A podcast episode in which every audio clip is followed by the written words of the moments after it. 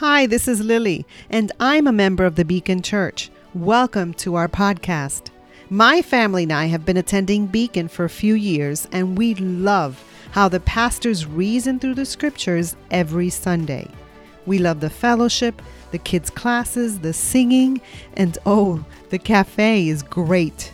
So if you're in the neighborhood, we'd love to meet you. We meet every Sunday at 9 a.m., 10:30, or 12 noon. We're located at 65 East Williston Avenue in East Williston, New York. For more information, visit us at visitbeacon.com. See you soon. Well, good morning, everyone. I'm Robert Kelly. How are you guys doing? Good. All right, I'm glad to hear that. So, if you're new here, you're like, I don't get the Pokemon thing. And so that makes perfect sense. We're in uh, the midst of, in fact, this is the last week of our Pokemon Grow series. And so we're wrapping up the series today, and uh, it, you can think of it as really an extended parable. We've been taking a look at this phenomena that struck over the summer. Um, called Pokemon Go. And we're trying to take a look at what causes something like this to, to increase in popularity so rapidly to grab people's attention, their focus, their passion, to help reveal something about the human psyche, about our needs, even, and then lining those things up with the scriptural principles that we've been learning from God's Word, and we sort of mash them up together here, and we see what comes out of it. And that's what we've been doing for the last number of weeks. And uh, with that, we've been able to talk about some of the other uh, activities or parts or uh, passions associated with gaming, uh, with gamers and gaming. Now, one of the, over, like I'd say over the last couple of years especially, uh, quite a few of the games that I have played, especially on my phone, have been games that I got, that I got hooked into through my kids. And so, you know, the kids start saying, hey, I'm going to play, I'm playing this game, Dad, Angry Birds, you should try it. And, you know, I'm playing Clash of Clans or Clash Royale, Dad, would you, you should try it. And it was actually the same thing that happened with Pokemon because I picked up uh, one of my sons one day to drive him somewhere with a whole bunch of his friends. And it's all they were talking about. They just couldn't get enough of it. They're like, Dad, go right here, drive left, go, go by the post office, and there's a PokeStop. Stop, stop, stop the car. And I'm like, well, I don't even know what is happening. This is so bizarre. And so my son took the phone, and I think he installed it even for me that day. And he's like, you gotta check it out. You gotta, you know, start playing it. And of course, you know, I wanted something that I could continue to talk about with my kids and kind of interact with, and something we could enjoy together. And so I do this. Uh, and uh, to, because to me, it's the together part that makes it's so much more fun. And many games today are increasingly social. This might come as a surprise to those of us who are a little bit older and have only heard about all the negative things associated with gaming. But if you think about it, even the, the kind of the, some of the big popular games in the last few years, like Words with Friends or Scrabble or Draw Something, part of the, the attraction was that we would do them together. We could do them virtually, but it was a reflection of the physical world. And we really like that because the together matters. And of course, that's also true of Pokemon Go. I think one of the best parts of that game is the social dimension, it's the community side of it. Teamwork, collaboration, the social connection, both in and out of the digital world. People will often walk around together. They'll let other people know where the rare Pokemon are. They'll, they'll contact their friends and say, You got to get out here and catch a Pikachu. They have teams that work together to, to capture a gym. So there's all of this collaboration happening. Even families would get, go out together into the parks so they could catch Pokemon and hatch eggs. That's what they would do. If you had been in the city during this, you'd see large groups of people all walking about, getting to know each other, playing this game together. And you gotta, you gotta see that encouragement because you don't wanna play by yourself. You don't wanna play by yourself. Now, it's true that there are many, many people who game alone, but it is so much better to game together. Psychology Today says perhaps more than ever before, video games have become an intensely social activity. Instead of the stereotypical gaming nerd who uses video games to shun social contact, over 70% of gamers play with friends, whether as part of a team or in direct competition. Games such as World of Warcraft and Farmville boast millions of users with online social communities and regular interactions with fe- fellow gamers. Social and pro social activities are an intrinsic part of the gaming experience, with gamers rapidly learning social skills that could generalize to social relationships in the real world. More and more, an increasing, small but increasing body of research is developing to talk about the positive effects of gaming together. Science Daily reported that a Texas Tech University researcher had wondered about the implications of teaming up with others in video games and how that differs from playing alone, competitively or even not at all. And it seems, they said, that playing video games cooperatively with others can lead to widespread benefits by making players think helpful behaviors are valuable and commonplace. Researcher John Velez, he studied how cooperating with other players in video games extended to social situations after the controllers are put down. In another related study, they demonstrated that playing cooperatively with a helpful teammate in a non violent video game not only increases pro social or helping behaviors toward teammates, but opposing team members as well. I mean, catch that. That's pretty interesting fact right there. So you got these guys, they're gaming together, and so you would expect some sort of teamwork and, and socializing to take place by your team, but you're still opposing someone else. They found that the goodwill actually extended to your competition in these games. Something about the collaborative nature of these games can be a great benefit to the gamer. Now, of course, that's, you know, this isn't about gaming. Gaming together is better than gaming alone because being together is better than being alone. If I told you that I had a magic pill, if I told you that, that researchers had uncovered this, this amazing little pill that had all sorts of incredible benefits, It'll increase your sense of belonging and purpose. It'll boost your happiness. It will reduce your stress. It'll improve your self confidence and your self worth. It'll help you cope with trauma such as divorce or serious illness or job loss or the death of a loved one. It'll encourage you to change or avoid unhealthy lifestyle habits such as excessive drinking or lack of exercise. That this little pill would have all of these benefits and so much more You'd be, you'd be hankering for that thing. And the Mayo Clinic says all of these things come to you through friendships.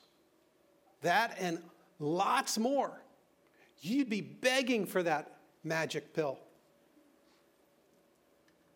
American Psychological Association said that a lack of friends isn't simply an inconvenience when you want a movie partner or a ride to the hospital. A sparse social circle is a significant health risk.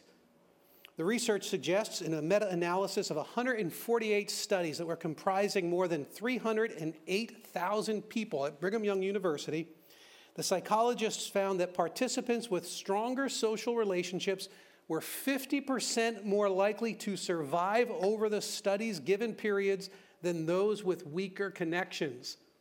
They, they likened the risk to smoking up to 15 cigarettes a day and one that is double the risk of obesity. So, two of the greatest health risks of our day pale in comparison to being alone.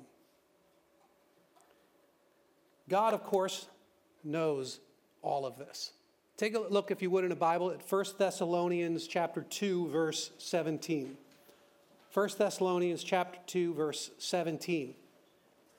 And we're going to see that, of course, it only makes sense that God knows this because He actually created us. He wired us this way. So, this isn't a surprise to Him at all that we all need a spiritual family. We all need a spiritual family. Verse 17. But, brothers and sisters, when we were orphaned by being separated from you for a short time in person, not in thought, out of our intense longing, we made every effort to see you. For we wanted to come to you. Certainly I, Paul, did again and again, but Satan blocked our way. See, he carries this orphan language. He starts off with it, and he's like, listen, I, we, we felt orphaned from you without a family, without a, a network that would love us and support us. We feel alone. But, he says, I have a longing for you. The longing is the key idea here, this desire to be, to be with your spiritual family. That's how Paul was. He had a longing to be with them. He didn't want to be an orphan. He didn't want them to be orphans. He, he, he longed to be with them. And then you notice there at the end of 18, but Satan blocked our way, which of course is exactly what we would expect. Because Satan is the enemy of all things that God is trying to do for the good of his people. And so it only makes sense that Satan actually tries to block the formation of spiritual family, of community. Of course, he has to fight against it because he's fighting against all that is good for us. He doesn't want us to have these kinds of connections and these kinds of friendships. He has to block the way. Now look at chapter 3, verse 6. But Timothy has just now come to us from you and has brought good news about your faith and love. He has told us that you always have pleasant memories of us and that you long to see us, just as we also long to see you. And so now he finds out the greatest of news there's a mutual longing going on. They desire to be with each other. You see, we need a spiritual family, and the cultivation of that longing is an essential stop on the journey toward those kinds of connections. He even hits it in verse 12. May the Lord make your love increase and overflow for each other and for everyone else, just as ours does for you. May he strengthen your heart so that you will, you will be blameless and holy in the presence of our God and Father when our Lord Jesus comes with all his holy ones. He's saying, Look, I want, there is supposed to be a love overflowing. It's increasing and it's overflowing to each other, to everyone else. And then I love this at the end of, of that verse in 13 where he says, When the Lord Jesus comes with all of his holy ones. So even when Jesus returns, he's not coming alone, he's coming with all of his holy ones. He's bringing back all of the family that's gone before us. He's going to restore us into a completed whole. It's actually a big part of the return. So Paul has this longing for them, they have this longing for him. And here's the thing. You know, Trevor and I were talking about this, the message this week. Sometimes we, we talk as if, you know, you got to find a spiritual family. You got to try to be a part of a spiritual family. And we will often use that language, but it isn't really quite precise. It's not quite accurate. You're already part of a spiritual family. That's actually who you are. If you're a follower of Jesus Christ this morning, I know not everybody here is, but if you've committed your life to Jesus Christ, then you've already been adopted into the family. Then these are your brothers and sisters in Christ. So it's not as if you, you need to figure out, you know, to, how to become part of the family. You are. You have been declared so by the Father, an heir to the great inheritance that is ours, and the participant in this brand new family. You know, whether you're acting like it or not, whether you want to be or not, you're already a part of this family. I think that has an impact on us because, you know, imagine how it is that we feel about people that abandon or neglect their family. You know, when you hear about a guy that runs off and he won't stay and take care of his kids, or the mom who does the same thing, you're like, what in the world just happened? That's not right. You have the, that brother who, you know, just kind of all went screwy and went off on his own and disconnected from his family. And when the family is in need, you know, that, that's the brother or the sibling that never shows up. It's the uncle that doesn't care and all that. And you think, what kind of people are that? Who would do that? What kind of people who are part of a family don't act like they're part of a family? It's something so, it's so wrong to us. We look at, come on, you can't neglect, you can't for, forget about your family. It's family for crying out loud. I wonder if God ever wonders this, if he ever thinks about it that way. If he's like, guys, you're, you're brothers and sisters. You already have a spiritual family. Live it.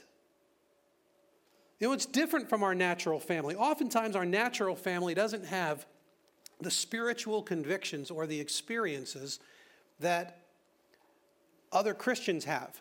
We know that that was certainly true of Jesus, right? His family came, his natural born family came to see him, and they said, Hey, your family's here. And Jesus is like, Who's, who's my family? This is, these are my mothers and my brothers and my sisters.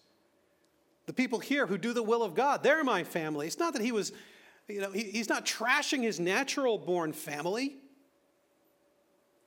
but he is saying that there's something different and deeper with your spiritual family. There is. You know, I used to speak of our natural born family as you know your blood family you know that's your you got your other family and you got your blood family. Your blood family is your real family right? And then i realized but, that's not really help it's not really accurate is it? I mean we come to the table every week we celebrate this and it's because of the blood of jesus and it's because of the blood of jesus that i'm a part of this family it's because of the blood of jesus that you're a part of this family. We're blood family you know, in the old days, used to you were a kid, you used to cut your hand, and your friend would cut his hand, and you become blood brothers, right? Like, is that just a Jersey thing? Anyway, it's like we do that because there's like loyalty. You know, it's a now where it's a blood bond. You can't break a blood bond. Terrible things would happen if you break a blood bond. We have a blood bond. We're blood family of a better blood than the natural blood that, that courses through our veins. So, are you connected to your spiritual family, to a group of Christians? Who you desperately love and who desperately love you back? Are you connected to a group of people who will call on you when they are in need? Or who you will call on when you're in need? Are there people who will drop everything for you? And are there, are there a group of people, is there a group of people out there that you will drop everything for when they have a need? You've got to cultivate this. A number of people heard that uh, Cheryl was out of town last week, and I'm not exactly, you know, I think it went out on the prayer list or something like that. And she went to Texas to go uh, visit with her family that was traveling. And uh, so they were in Texas. She was gone for a week, and uh, it was really sweet. I got a whole bunch of emails and calls and little texts, and people stopping me. How things going? Everything okay? You all right? And even an emergency meal was brought over. Somebody brought over a meal, um, you know, to like you know make sure that you know everything was okay. It was all. It was really very sweet, and it, it kind of taught me a couple things uh, about you know. It's the first thing it taught me was that I, I have a spiritual family. You know, I have people that, well, think about me and are praying for me and are looking out for me and my kids. They care about me. And it's powerful and it's sweet. And it also taught me that my spiritual family doesn't really trust my domestic survival skills. like, you know, we got to help them make sure the kids are alive when she gets back, uh, you know? You're feeding the pets, like the whole thing. I was like, all right, well, I don't know what else we do. But are you connected to your spiritual family? And you know, when it comes to love, we can keep going deeper and broader. We can do more and more. Look at uh, 1 Thessalonians chapter 4 verse 9. Now about your love for one another, we do not need to write to you, for you yourselves have been taught by God to love each other, and in fact, you do love all of God's family throughout Macedonia. Yet we urge you, brothers, this is so key, yet we urge you, brothers and sisters, to do so more and more. There's the key idea, right? More and more. And to make it your ambition to lead a quiet life. You should mind your own business and work with your hands, just as we told you, so that your daily life may win the respect of outsiders and so that you will not be dependent on anybody. It's more and more. There is no end to the development of family love, and no one should be left out in the cold. We're talking about more in depth. Drive those relationships you have deeper. We're talking about more in breadth. Add more and more people to that network that is vital to you. Breadth, depth. Add more and more. Pokemon was created by Satoshi Tajiri. It was an idea that he got because of his childhood fascination with bug collecting. And so he brought together his love for bugs and collecting and trading them with his friends and his love for video games, and out comes Pokemon. And when you press into something like that, if any of you are collectors or if you do anything like this, you'll know that when you press into these things, you immediately start looking for your tribe. So I have kind of an addictive personality. Whatever I do, I usually do it like big. And so, you know, I got into magic and I ended up getting all of these magic tricks when I was a kid. I was like 10 years old and I had all these magic tricks. And I started doing shows professionally for like little kids' parties. And I collected every trick I could find. And, you know, I found a little group of people who were doing the same thing and loved it. I used to hang out at the magic shop and find other people that we could talk about with. I did rock collecting for a while. And so, you know, we used to travel all over North Jersey, banging on rocks, finding other people who were collecting rocks. And you try to push into a tribe when you do that. Lately, I, I, the last few years, I got into hunting. So what do I do? I'm looking for people who do it as well. And I make those friendships and I start to press in. And why? Because we're looking for our tribe. We, we, we're, we're creating these little family units wherever we go because our souls are hungering for it. Any of you have collected anything or you're into anything, you're, you know what happens. It starts to get into these things where you're like, oh, I'll find other people who like this sort of thing, who share this interest with me. Now we can share it together. And there's something about sharing it together which is so powerful. See, this is part of the more and more. Paul gives us this admonition, right? He says, work hard, lead a quiet life, and all of this. And at first it seems a little bit out of place. But I think what he's trying to say is you can reallocate all of your resources and reorganize your life in such a way that it makes living this way possible.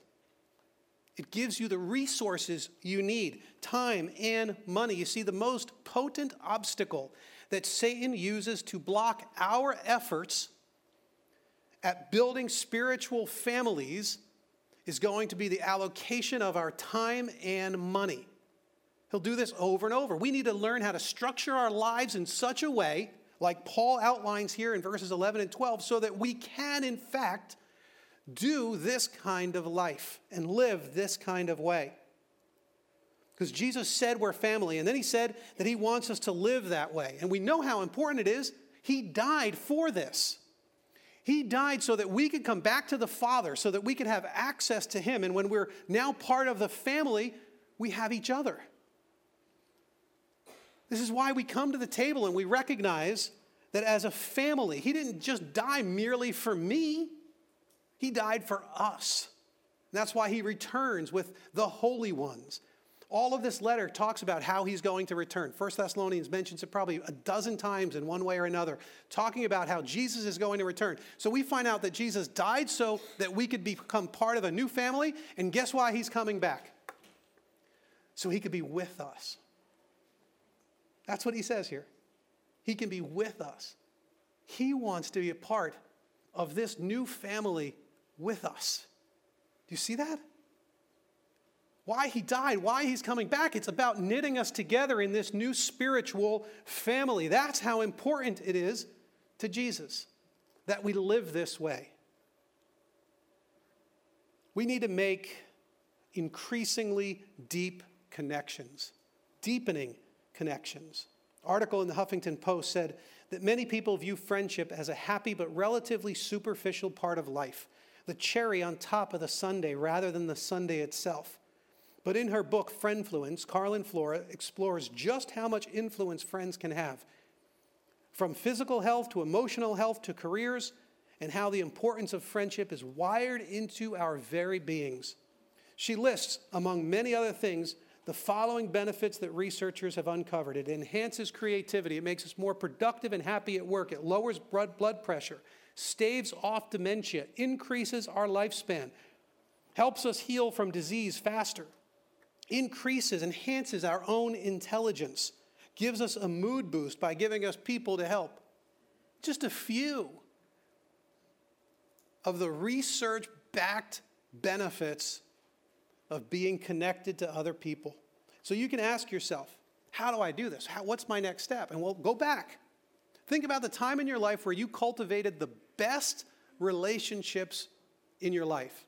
Back when you were in grade school, back when you were in college, how did you do it? How did those relationships get formed? Go ahead and come up with one good one and tell the neighbor next to you. Tell them, how did you get your best friendships in life? Go ahead. Go ahead and tell them. You don't need to whisper. Go ahead and tell them. How did you get the best friends that you've had in life?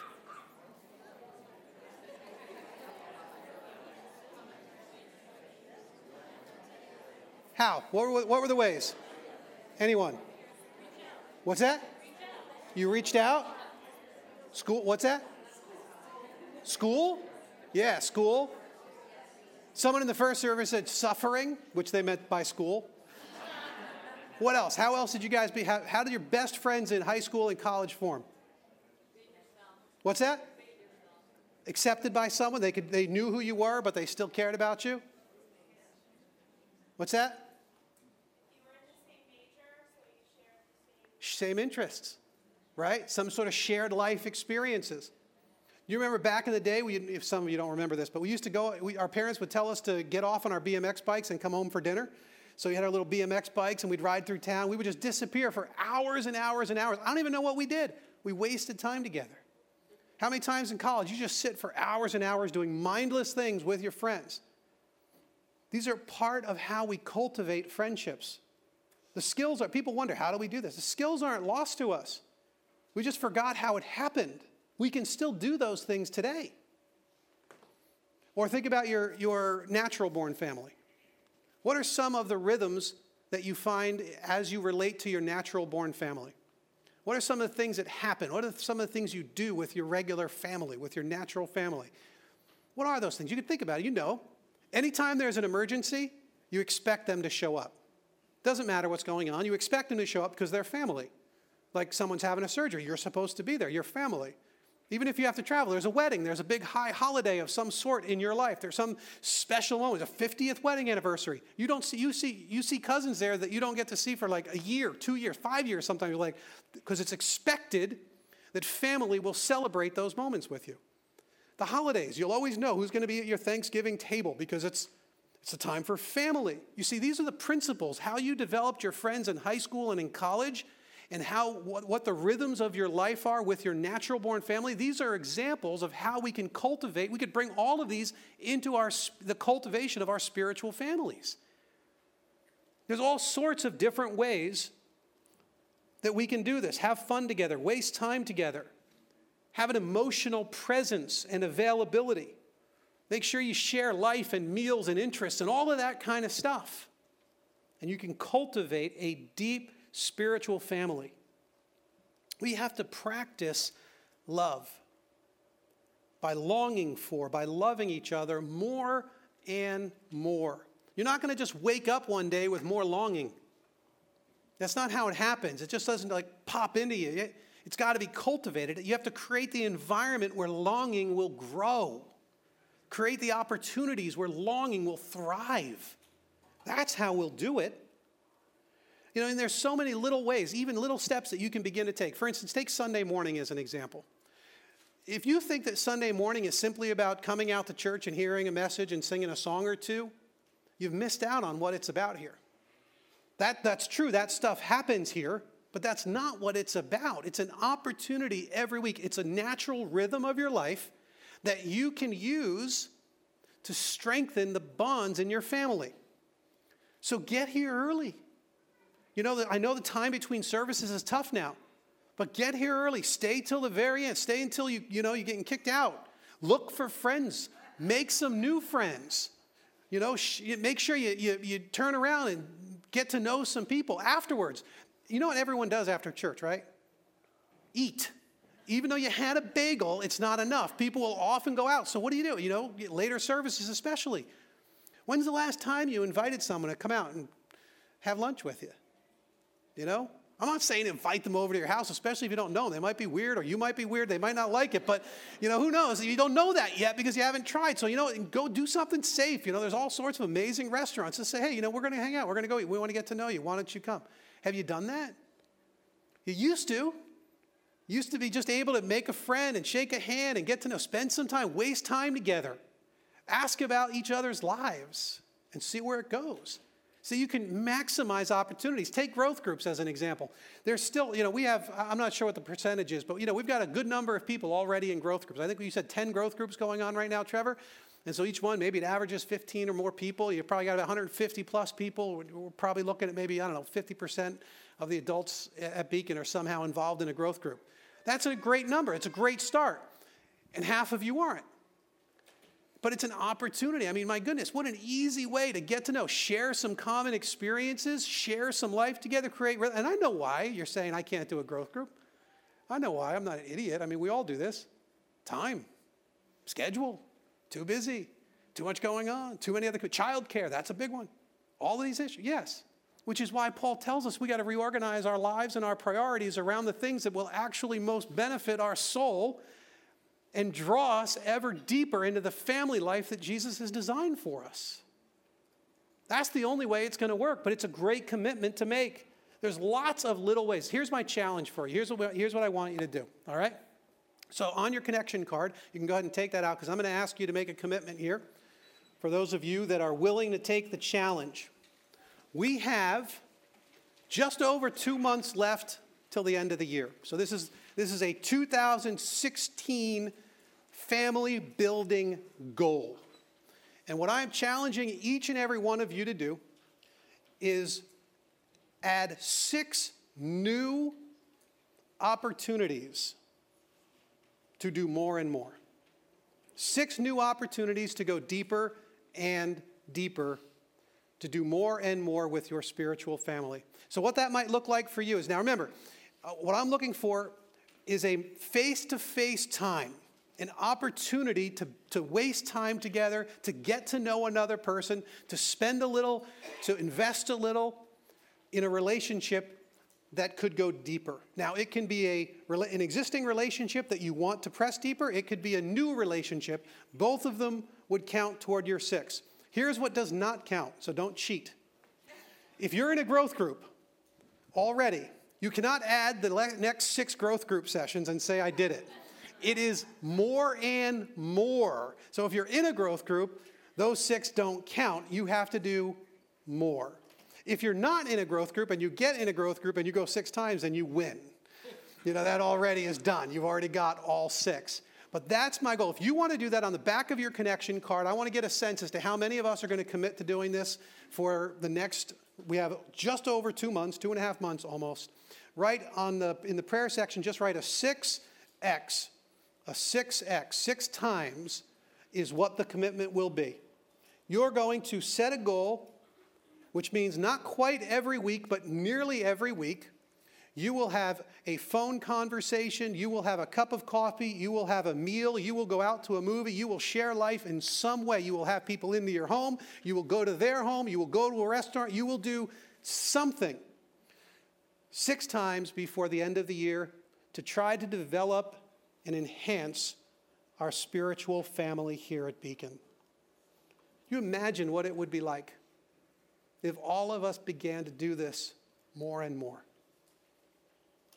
Even those who are doing great at it, urged by Paul, by me, more and more.